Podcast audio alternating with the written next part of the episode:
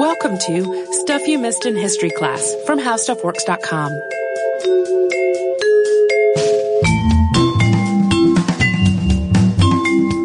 Hello and welcome to the podcast. I'm Holly Fry. And I'm Tracy V. Wilson. And today we are going to delve into the life of a man who uh, really shaped the world we live in in very tangible ways.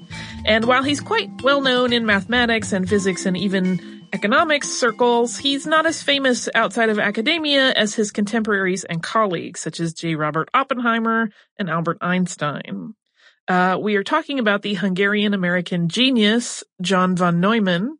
And from pure mathematics to applied mathematics to physics to game theory, he turned his intellect to many of the projects that directly affected the course of the 20th century. And that includes the development of the atomic bomb as well as the first computers. John von Neumann was born Neumann János on December 28, 1903 in Budapest, Austria-Hungary. He was a child prodigy. He liked to learn. He retained new information across a wide range of topics. He was studying calculus by the time he was eight, and he could already read classical Greek by that time. And he liked to tell jokes in classical Greek. If that's not the most charming thing, like, I don't, I don't know many learned adults that could do that. And yet here was an eight year old. I sure can't. And his family was considered affluent. Uh, his mother, Margit Kann, had family money, which had come from a prosperous farm equipment company. They actually sort of lived in this big, massive place with his mother's family where her siblings and their children also lived. And it was, a, a by all accounts, a really lovely and sort of amazing uh, way to grow up and his father Miksa Neumann worked in banking. And his parents really encouraged his talents. They were definitely um, fans of education and cultivating intellect. And to make a game out of his photographic memory, they would sometimes select, for example, a page from the phone book and he would have to look at it and then recite it back from memory. And he was apparently really, really good at it. Uh, and John, who later in his life would go by Johnny once he had anglicized his name, was also tutored by the best of Hungary's intellects. He attended the Lutheran Gymnasium, which was considered to be the top high school in Budapest. There he continued to excel in math and language as he had as a child. But when the Hungarian Communist Party seized control of the government under the leadership of Bela Kun in 1919, the Neumann family left the country. But because they were quite well off, their story of running from Bela Kun's regime, which only lasted for four months, was definitely easier and more comfortable than most refugee stories that you might hear. Uh, they spent time in Vienna and they also spent time at a resort on the Adriatic. And when they returned to Budapest after Kun's four months rule, John picked right back up and resumed his studies. Initially, he wanted to become a mathematician, but his father was concerned that this would not be a very lucrative career path. He was still passionate about math though, so instead of abandoning it, he studied chemistry at the same time to ease his father's fears. I sort of love that, where he's like, I'm not willing to give this up, but I hear you. I will also do this thing you think is more lucrative. Uh, and in the meantime, as he was continuing his studies, a mathematical paper he wrote while still in secondary school titled The Introduction of Transfinite Ordinals was published in 1923. So today, uh, for people who study mathematics, an ordinal number is commonly defined as a number that defines or identifies a thing's position in a series. That definition is actually the work of teenage von Neumann in this paper. In 1925, he graduated from Zurich's Swiss Federal Institute with a chemical engineering degree. And that same year, his mathematical paper, The Axiomatization of Set Theory, was published. The following year, he earned his PhD in mathematics at Pázmány Péter University, and he had also minored during his PhD in experimental physics and chemistry. So once again, he was just overachieving academically in ways that make most of us mortals feel very lazy. Yeah. Studying math and chemistry at the same time is, uh, like that makes more sense to me because there is so much of chemistry that requires, um, some complex math. Mm-hmm. But then, uh, adding experimental physics, having experimental physics, chemistry, and math, it's like both experimental physics and chemistry rely on math But all three of those together to me become a very large pile of things to study. That is a lot of disciplines. And apparently one of his favorite things was to actually like look at textbooks and you know how they will have diagrams at the back and formulas that are like you you will need to refer to these to be able to to do some of the work in the book. He would just go back and memorize all of those things so he could just apply them really quickly while he was learning in all of these different disciplines, which is amazing. Yeah. As a postdoc, he studied under renowned German mathematician David Hilbert, who was one of the most significant influences on 20th century mathematics. Their relationship as colleagues began after von, Neumann's set theory paper was published, and it got him on Hilbert's radar. Just for the sake of saying so, radar wouldn't actually be invented for another decade. Yeah, I was using it as a um uh, a form of expression, and then I was like, you know, we should point out that radar didn't exist yet, just to be safe. Considering how many emails we get about Decimate, I understand. Yeah. Uh, and it wasn't long before von Neumann was teaching. So from 1927 to 1929, he lectured at the University of Berlin. And he moved from that position to teaching at the University of Hamburg, where he worked until 1930. And while he was teaching, he was also working on a book based on the work that he had been doing with Hilbert. The Mathematical Foundations of Quantum Mechanics was published in 1932. This book resolved some issues of quantum mechanics that had been at odds in the work of his predecessors Schrodinger and Heisenberg, and von Neumann's writing became very influential as a consequence. But his writings on quantum mechanics weren't universally loved or even accepted. While some physicists accepted the idea that von Neumann put forth of indeterminacy of quantum theory, with those scientists including Heisenberg, whose own work on his uncertainty principle was related to it, Albert Einstein, for example, did not accept it. But the important thing was that von Neumann was making a name for himself. He was basically at this point a superstar in math circles, and people marveled at all the accomplishments he managed at such a young age. He wrote papers on multiple subjects and made significant marks in a wide range of mathematical fields, and all of this when he was still in his 20s. Von Neumann is also sometimes called the father of game theory, and the inspiration for his work in this area actually came from poker. His paper, Theory of Parlor Games, was published in 1928 and it explored mathematically the rational outcome of games through strategy and how chance and bluffing play into the strategy and outcome. In 1929, von Neumann traveled to the United States as a guest of Princeton University, and the school had asked the 25 year old mathematician to deliver a lecture on quantum theory and his talk was so well received that he was given the opportunity to continue teaching as a visiting lecturer, and he had that job from 1930 to 1933. Von Neumann had just turned 26 when he began teaching at Princeton, and unfortunately his youth was something of a detriment as he didn't seem to fully understand that students needed a little more time to catch up to his mathematical thinking, which was lightning quick. There were complaints that he would erase things from the blackboards almost as soon as he had written them down. Yeah, to someone like him who had like this amazing flash memory and could see a thing and then be like, yep, I get that formula and can apply it to various things. Like students were like, we can't, hold on. Slow um, down. It is great for you. Uh, and incidentally, he would actually later say of this time that he felt like it was when his mathematical ability started to drop off. He said later in his life that his mind was not as sharp and able to do advanced calculations in his head starting when he was 26, but that his experience and the more developed understanding of mathematics that he had achieved by that point kind of helped make up the gap. Coming up, we're going to talk about big changes in von Neumann's life, but before we do, we will pause for a little sponsor break.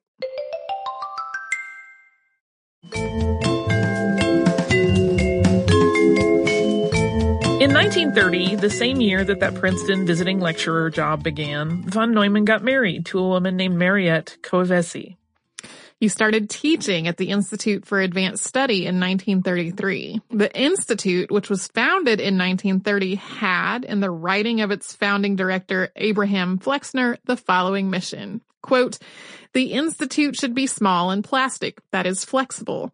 It should be a haven where scholars and scientists could regard the world and its phenomena as their laboratory without being carried off in the maelstrom of the immediate. It should be simple, comfortable, quiet, without being monastic or remote. It should be afraid of no issue, yet it should be under no pressure from any side, which might tend to force its scholars to be prejudiced either for or against any particular solution of the problems under study. And it should provide the facilities, the tranquility, and the time requisite to fundamental inquiry into the unknown.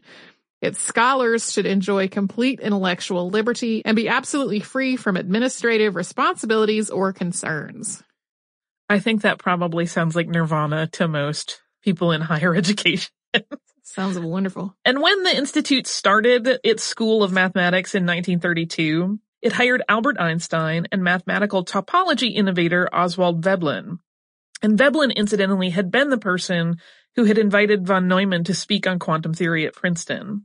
So von Neumann joining this mathematics faculty in 1933 really shows how highly he was regarded. We should be clear that while these people carried the title of faculty and technically worked at what was called a school, they weren't teaching. The Institute was and is a place where great minds are hired to think and explore ideas without the trappings of typical academia.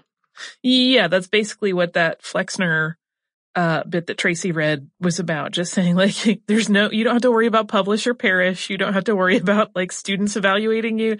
Just come here and think and we will publish, you know, your findings and we will educate the world that way. And of course, during this time that von Neumann was spending in the United States, there was massive political shifts and upheaval happening back home. So when Hitler was named Chancellor of Germany the same year that von Neumann took his job at the Institute for Advanced Study, the mathematician gave up his teaching positions in Berlin officially. They had sort of been still his, but on hold while he visited the U.S. Uh, he spoke openly that he felt that the Nazi regime was setting science in Germany back by a significant margin. In 1935, John and his wife Mariette had a daughter, Marina, but the family didn't stay together long. The couple divorced two years later, and they were on good terms though, and it was an amicable end. Mariette had fallen in love with a physicist, and von Neumann soon started seeing a childhood sweetheart named Clara Dan. Clara was married when she and John reconnected, but divorced her husband, and she and von Neumann were married in 1938. Yeah, so just for clarity, that all happened in a very short period of time, like between 1937 and 1938.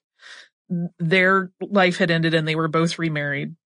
Uh, but they did, they really were quite amicable. They worked together on various things, uh, going forward throughout their lives. They shared custody of their daughter. And, uh, by her accounts, you know, she really had both parents very involved in her life. But in the midst of all of this household shifting, von Neumann became a naturalized U.S. citizen in 1937 at the age of 33. And he also continued writing papers and introducing ideas into the mathematics community. His theory of rings of operators eventually came to be known as von Neumann algebras, and he began to work in lattice theory, which is an extension of the study of Boolean algebras, and he made the move from pure mathematics to applied mathematics. In 1940, von Neumann uh, was made a member of the U.S. Scientific Advisory Committee, and in that capacity, he worked at the Maryland Aberdeen Proving Ground Ballistic Research Laboratories. He also served on the Navy Bureau of Ordnance starting in 1941, and he remained in that position until the mid 1950s. Yeah, so all of his uh, ability to do those like incredibly complex calculations literally in his head very, very quickly really became important to these different agencies that were developing things like weapons because he could say like, no, the trajectory will go like this, the explosion will go like this. Uh, and he was incredibly accurate. On September 20th of 1943, von Neumann joined the Manhattan Project in Los Alamos, New Mexico. So, uh, as a very brief glossy version, the Manhattan Project was, of course, the research and development effort of the United States in cooperation with the United Kingdom to produce the first atomic weapons. He had been invited onto the team by J. Robert Oppenheimer. His mathematical skills were critical to the calculations that went into designing and building the first atomic bomb. Von Neumann, along with uh, four other Hungarian intellectuals on the project, which were Theodor von Karman, Leo Szilard, Eugene P. Wigner, and Edward Teller, came to be known by the nickname the Martians. And there are a number of apocryphal stories about how that, that nickname came about. But they kind of all boil down to this same idea, which is that these five men, all from Hungary, were too brilliant to just be mere humans, and they must be Martians disguising themselves as Hungarians to walk among us. Uh, like I said, there are sort of variations on the uh, specifics of that, but that's kind of the joke. Uh, but all of them, who were transplants from a Europe that had been severely changed by the rise of Hitler, really were uh, willing to do this because they wanted to help in the war effort. For von Neumann, this was not an out of the blue transition from academia to the war effort.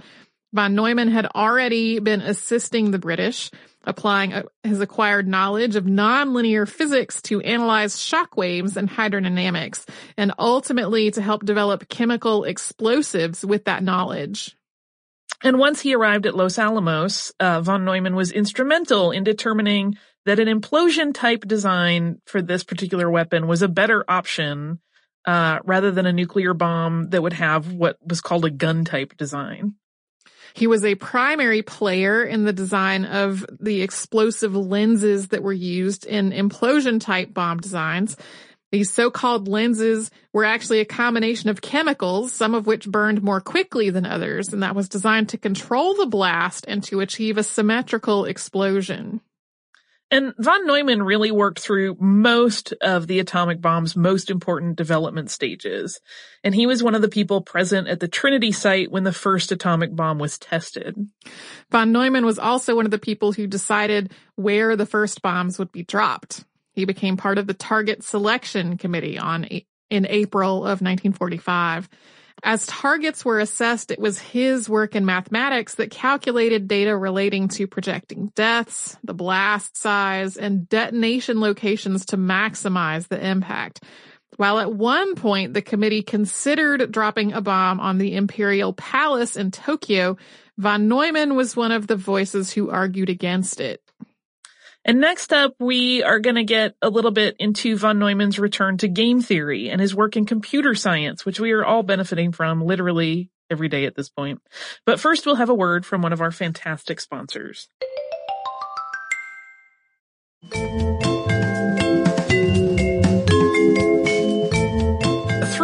Work on the Manhattan Project, von Neumann was also thinking once again of game theory, which neither he nor anyone else had really done any significant work in since his publication of Theory of Parlor Games in 1928.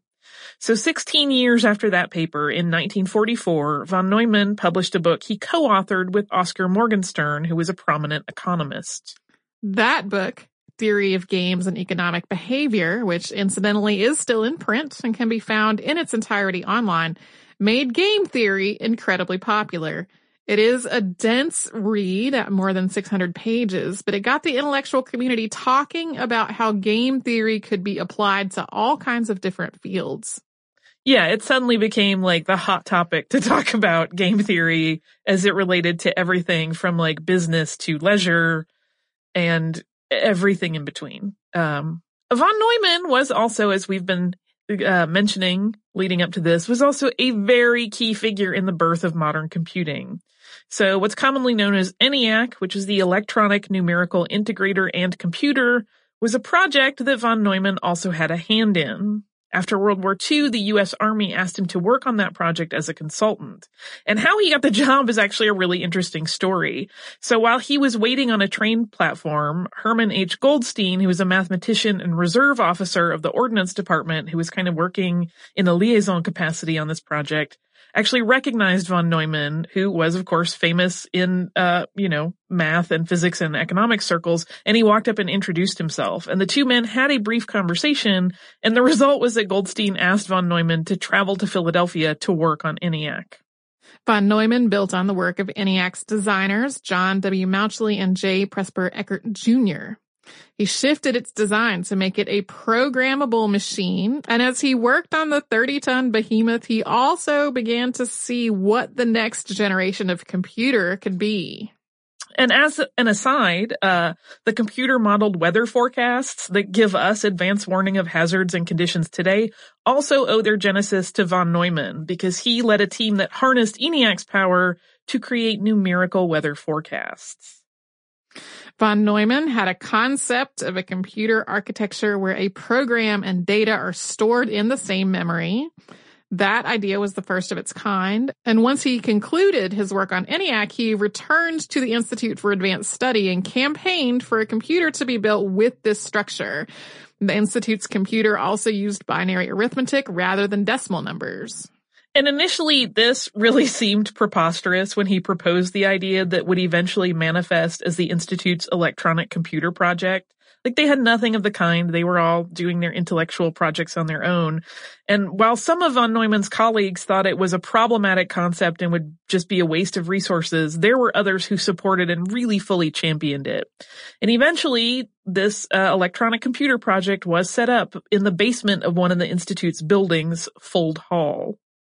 At the same time, the Army wanted additional computers built after the war, and based on von Neumann's work, which had begun when ENIAC was not yet completed, the Electronic Discrete Variable Automatic Computer, or EDVAC, was built at the Moore School of Engineering at the University of Pennsylvania, just as ENIAC had been. The EDVAC was built using von Neumann's so-called logical design, which he laid out in an initial report published on June 30th, 1945. And we're going to read a little bit from that because it, it so elegantly lays out what a computer is. Uh, he described in his introduction exactly what is meant by the term automatic computing system. So quote, an automatic computing system is a usually highly composite device which can carry out instructions to perform calculations of a considerable order of complexity, e.g. to solve a nonlinear partial differential equation in two or three independent variables numerically. The instructions which govern this operation must be given to the device in absolutely exhaustive detail. They include all numerical information which is required to solve the problem under considerations. Initial and boundary values of the dependent variables, values of fixed parameters, constants, tables of fixed functions which occur in the statement of a problem.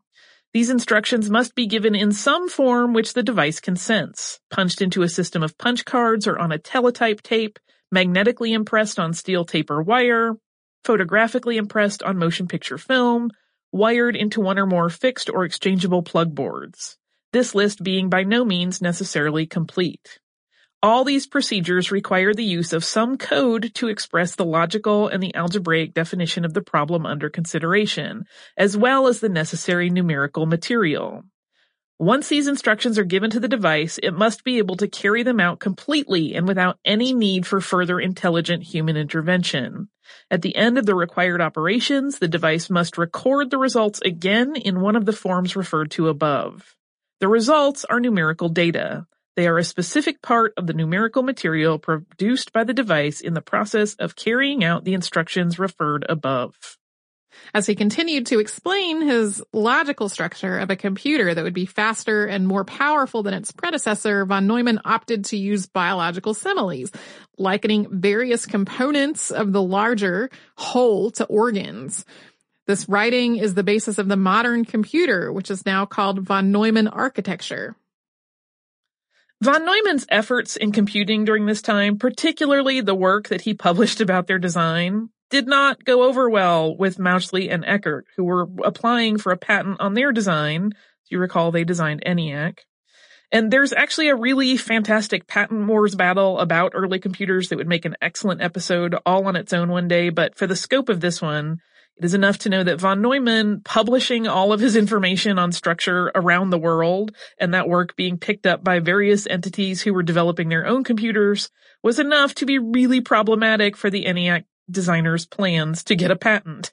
After his work with the Army, von Neumann also worked with the U.S. Air Force and the RAND Corporation.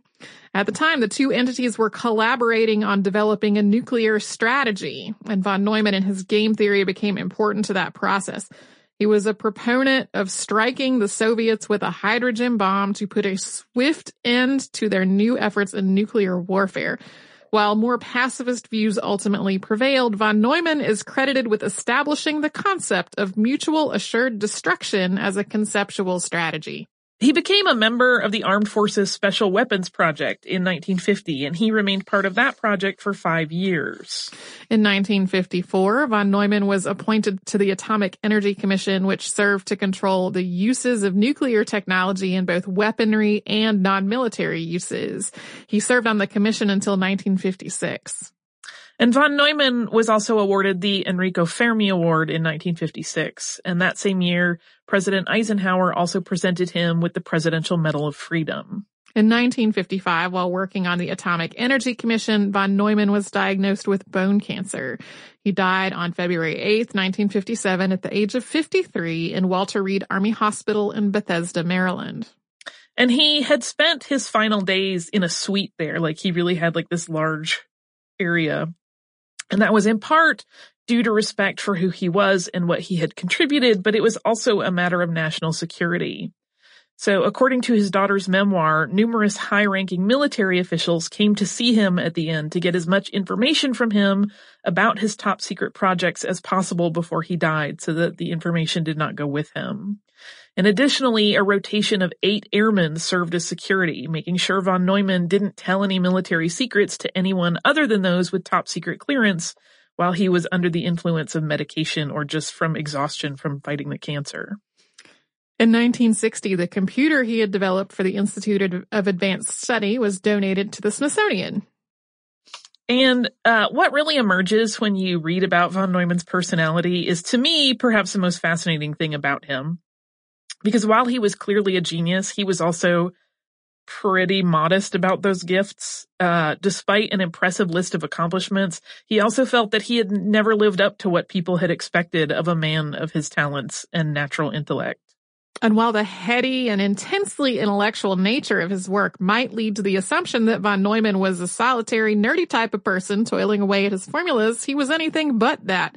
He was very outgoing, very likable, and he managed to navigate the egos and personalities of academia while being liked and admired by his colleagues. Uh, but it makes me chuckle because I, I recall professors of mine talking about having what they termed knockdown drag out fights as faculty at faculty meetings. Oh yeah, I have I have we both have friends in academia and I hear like some very dramatic argument type things. He didn't seem to have those. Yeah, someone with a natural talent like his could have easily developed a superiority complex, but it really seems like von von Neumann did not. Yeah, it I get the sense that he was very aware that his his thinking capacity was at a level above most other people, but he didn't seem um to to make that like a thing. He didn't that wasn't what defined him. Uh, he did actually though bump into some problems with colleagues, particularly later when he was working in applied mathematics, due to the fact that he would take some someone's idea, like he would hear an idea, and because he was so smart, he would often really quickly leapfrog over what they had figured out and have ideas about how it could all be solved and how to implement the thing that they had thought of initially. And to him, this was just a matter of solving problems and exploring ideas. But to the people that he was mentally leapfrogging in the process, it was really frustrating. I imagine he never understood that point of view because it never happened to him. Like he was always so far ahead of everybody else, no one else could do the same thing back to him.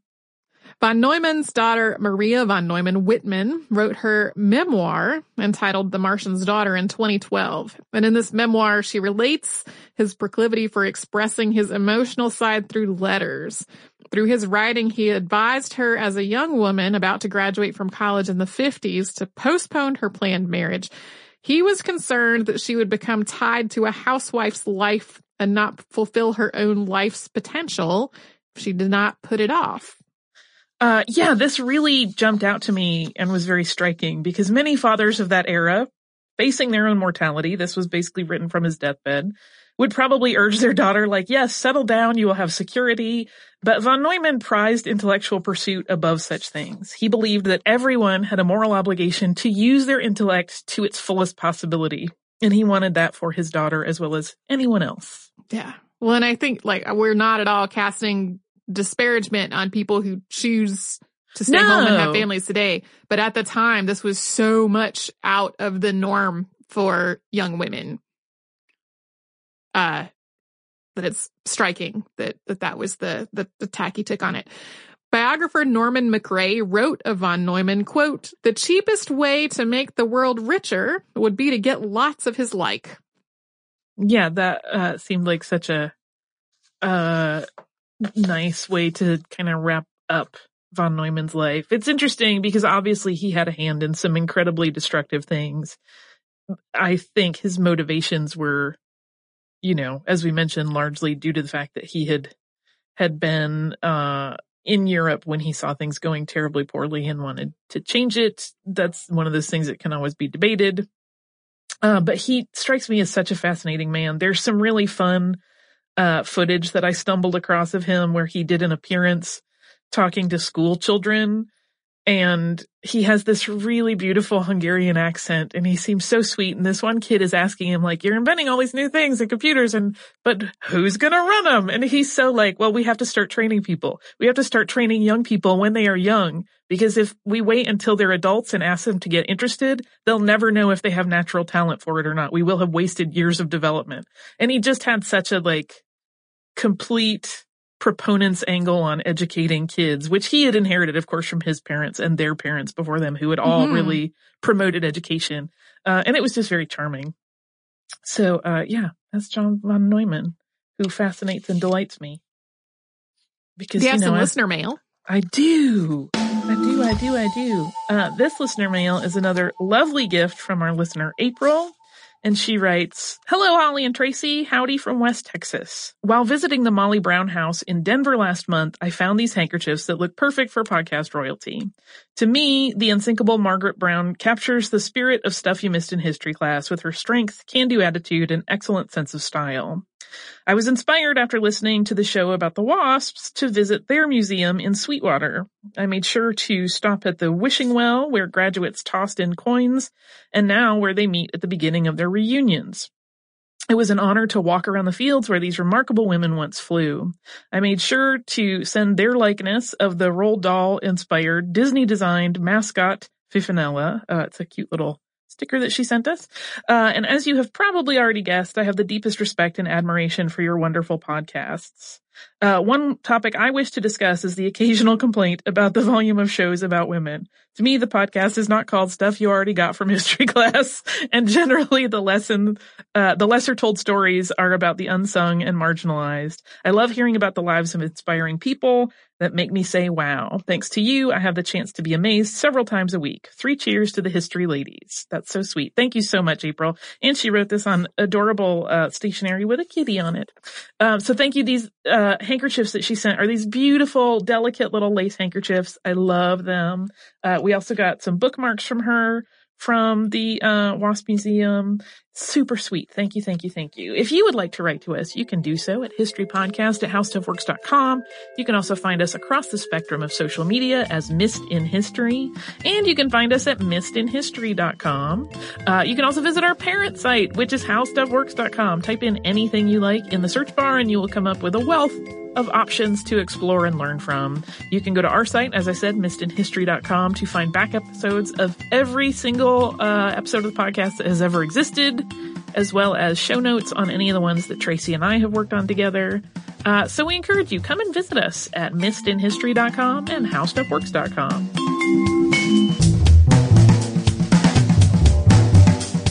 For more on this and thousands of other topics, visit howstuffworks.com.